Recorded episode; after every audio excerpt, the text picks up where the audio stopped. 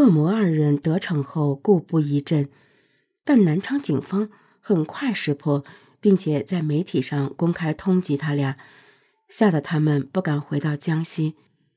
这两只丧家之犬便在全国各地四处乱窜。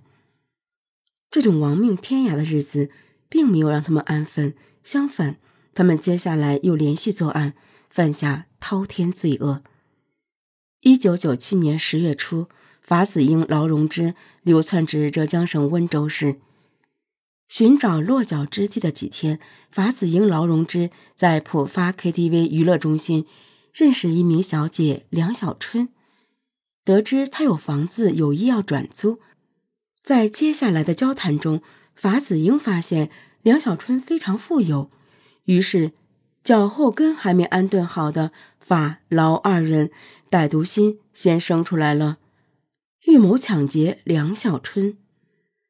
几天后，十月十日，法子英和劳荣枝一起携带一把尖刀来到梁小春的住处。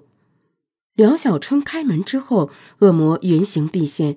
法子英手持尖刀，逼住梁小春，用绳子、电线将其的手脚捆绑后，逼其交出钱财。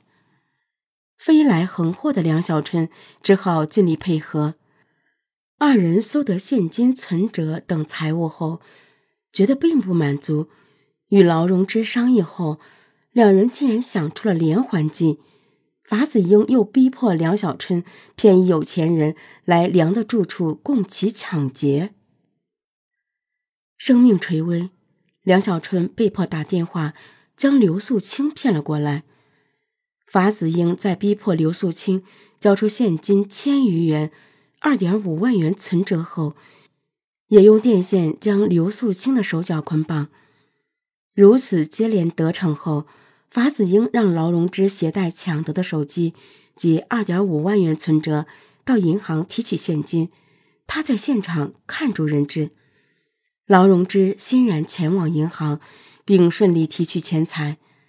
在接到劳荣枝得手的电话通知后，法子英用皮带、电线将梁小春、刘素清无情的勒死。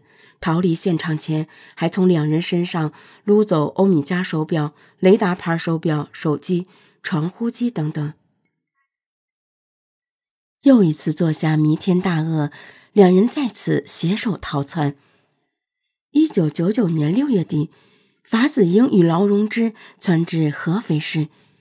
法子英化名叶伟强，劳荣枝化名沈灵秋。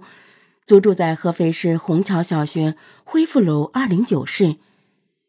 在这段时间，他们依然重操旧业。劳荣枝开始去合肥某大厦坐台，在形形色色的男人中挑选大肥羊。大半个月过去，七月二十一日，劳荣枝又一次坐台，顺利物色到新对象殷建华。殷建华三十五岁。安吉达电器公司经理，从学校毕业后，自己经商办企业，小有成就。意气风华的他，经常出入风月场所，而且消费时常常出手大方。软中华香烟四处散，这个细节吸引了劳荣枝的注意。他认定殷建华必定资本雄厚，开始与法子英商议绑架殷建华事宜。七月二十二日上午，筹备工具的法子英来到白水坝电焊门市部，以关狗的名义花一百五十元定制了一个特别的钢筋笼，陷阱已经备下。当天下午，劳荣枝以自己的美色为名义，打传呼诱骗殷建华至其租房处。殷建华脚踩浮云一样来到劳荣枝房门前。准备一头撞进美人怀抱，可后脚刚进门，法子英从另一间屋闪出，手持尖刀逼住了殷建华。